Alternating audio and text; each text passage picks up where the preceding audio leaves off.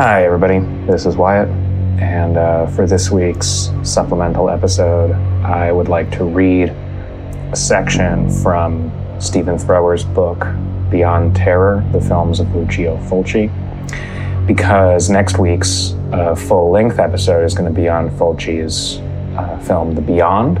And I think that there's um, this movie is a bit different from pretty much everything that we've talked about uh, thus far on the show because it is um, very violent and gory, and uh, it falls into a zone of more maybe gratuitous horror uh, movies that we, we haven't gotten into yet, and that in some of our discussions, Dave and I have, have talked about not generally enjoying.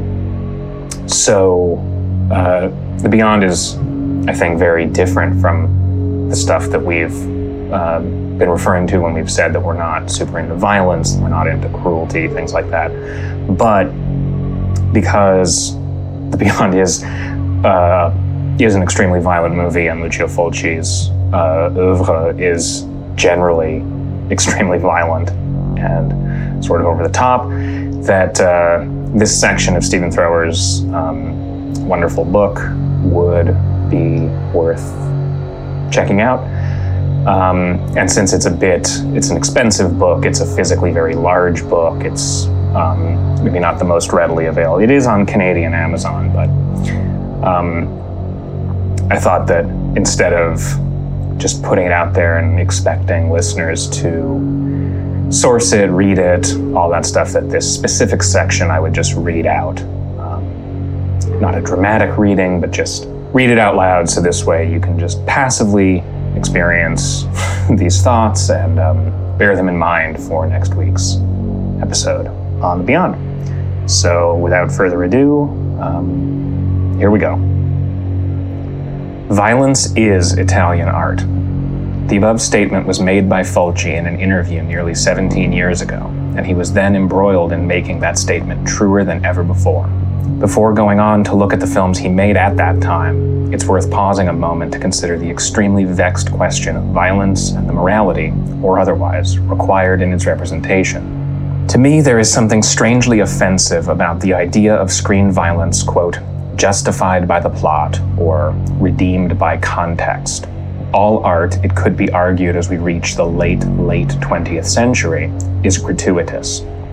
There is only apologetic or unapologetic gratuitousness in the depiction of violence.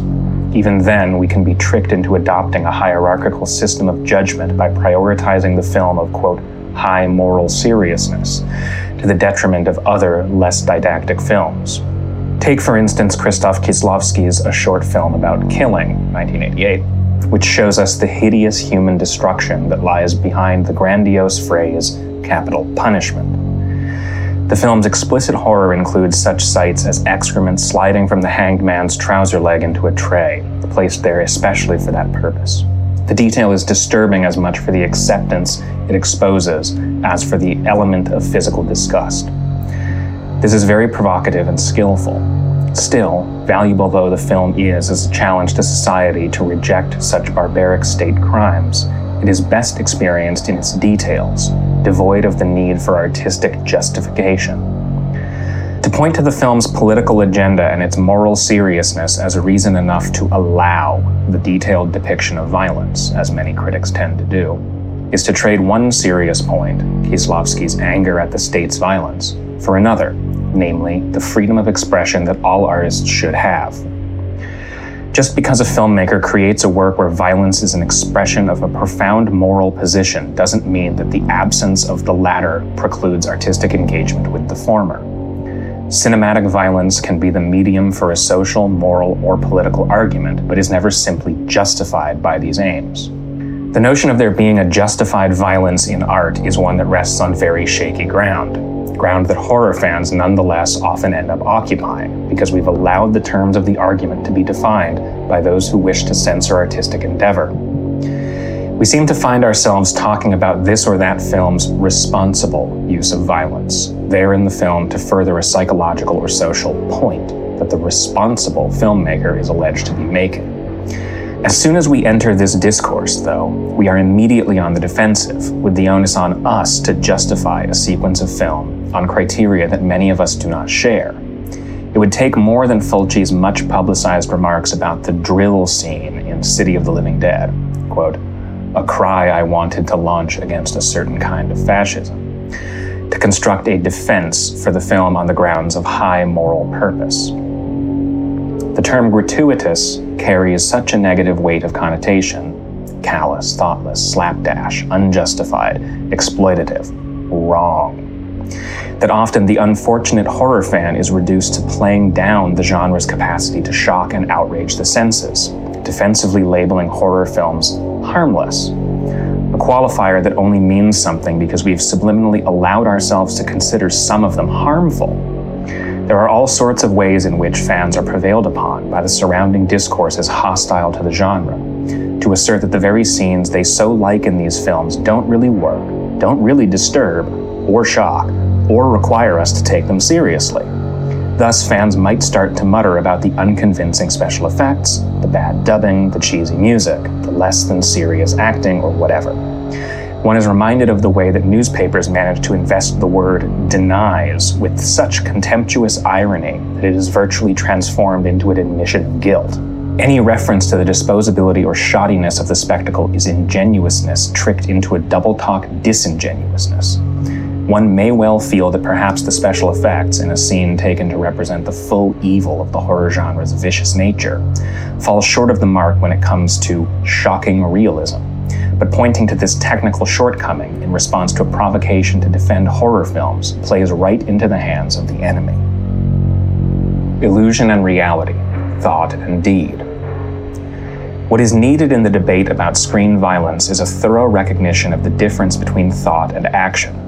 All screen violence is gratuitous, no matter how high handed the contextual defense.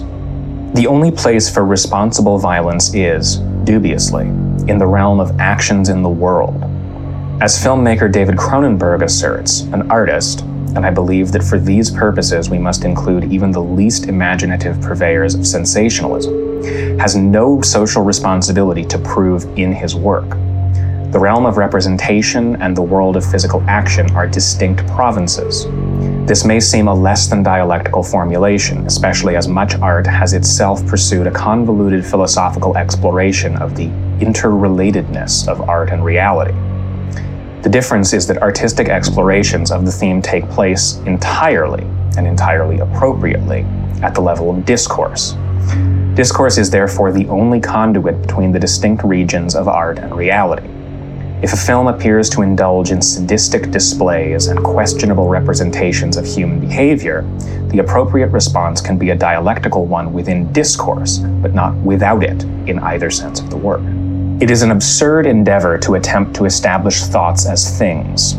Art in all its forms requires that it be thought about, however casually, in order to exist. Without this, it would be nothing more than a philosophic tree falling in a forest with no one there to hear it. Cinematic images are analogous to projected thoughts in a technological lucid dream state, simultaneously ours and yet strangely other. The actual experience of watching is characterized by a willed suspension of disbelief, not just of the narrative's devices, but of the whole technological simulation. Nonetheless, as we remember where we are and stand to leave the auditorium, this willed submission to the spectacle definitively ends. What we subsequently do with the recollections of what we have gazed at is the conscious responsibility of each individual. From words, we passed to deeds. De Sade's libertine boast in the 120 Days of Sodom. Should an individual pass from images through discourse on those images and on into acts of physical violence in the real world, he has entered into a domain of law, a law, let it be said, that need accept no causal reference to consumed images in this person's defense. The event of cinema, or for that matter, video, is consciously present to all viewers before and after the dream state of viewing.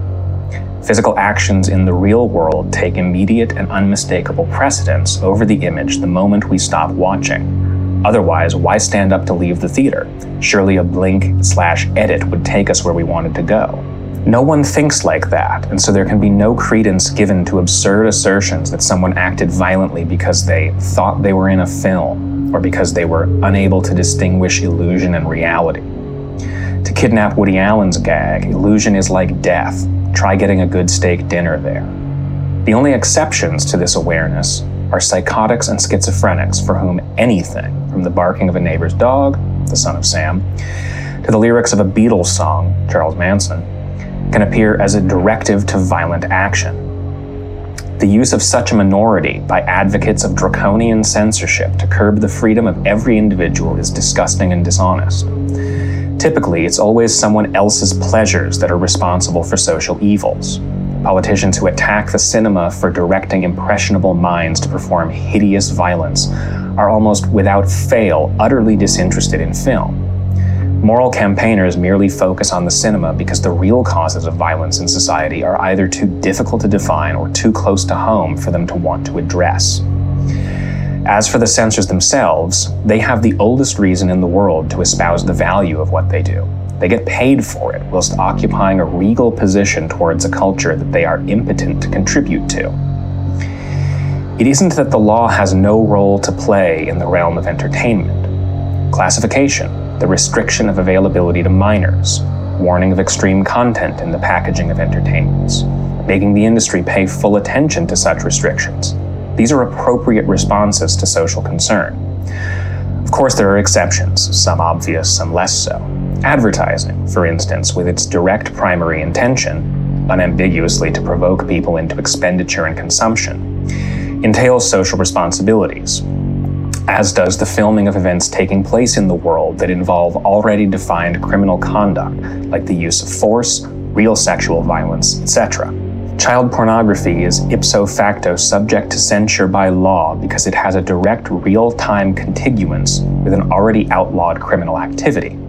There is a place for the denial of a person's legal right to sell video recordings of a serious sex crime for profit but the major crime is the sexual act. Its recording is an admittedly disturbing secondary factor.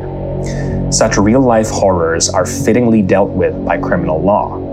Again, it is with breathtaking cynicism that the advocates of censorship attempt to suggest there is no way to prevent a flood of child pornography without imposing censorship on all films of any kind. Vitally, no crime is truly committed before the cameras of a horror film. Social intolerance of aberrant human behavior is a distinct and separate matter. Let the law and the individual hammer that one out, and leave the protected world of the cinema, whose true relation is not to reality but to the imaginary and to thought itself, in the province of independent choice where they belong. Dave and I are going to get more into that uh, in next week's episode. Um, it is worth, of course, considering that um, Stephen Thrower, as a former member of seminal um, industrial experimental band Coil, uh, also um, gay icons Coil, uh, has a specific take on censorship that comes from the kind of Thatcher, post Thatcher era of what was called video nasties in the UK was a list of uh, banned films. There was a whole uh, particularly uh, Orwellian censorship situation going on in the UK in the 80s and early 90s, and um, uh, that was perhaps unsurprisingly and of course tragically often used as a way to persecute um, gay and queer people and basically the counterculture in lots of ways. And so someone like Stephen Thrower writing this, I think, has a has a particular um, there's a particular emotion in the way that he talks about this, and uh, he has a particular perspective on this that I think is is very valuable. And um, so I, I bring that up just to account for some of the intensity, um, especially towards the end of the the section that I've read, the references to child pornography and all that was dealing with the kinds of um, things that people were getting accused of in that time that, that really had no relation to reality and was about, um, you know, oppressing, uh, oppressing certain social groups in a way that is unfortunately still going on. So anyway, that's enough for now. Um, I hope this was informative. Uh, again, the book is called Beyond Terror The Films of Lucio Fulci by Stephen Thrower. It is available if you'd like to read more. It has uh, lots and lots of great information, um, archival photos, all sorts of things like that. So definitely check it out if what uh, you've just heard is intriguing. And otherwise, I'll uh, we'll see you next week for our discussion of Fulci's um, The Beyond.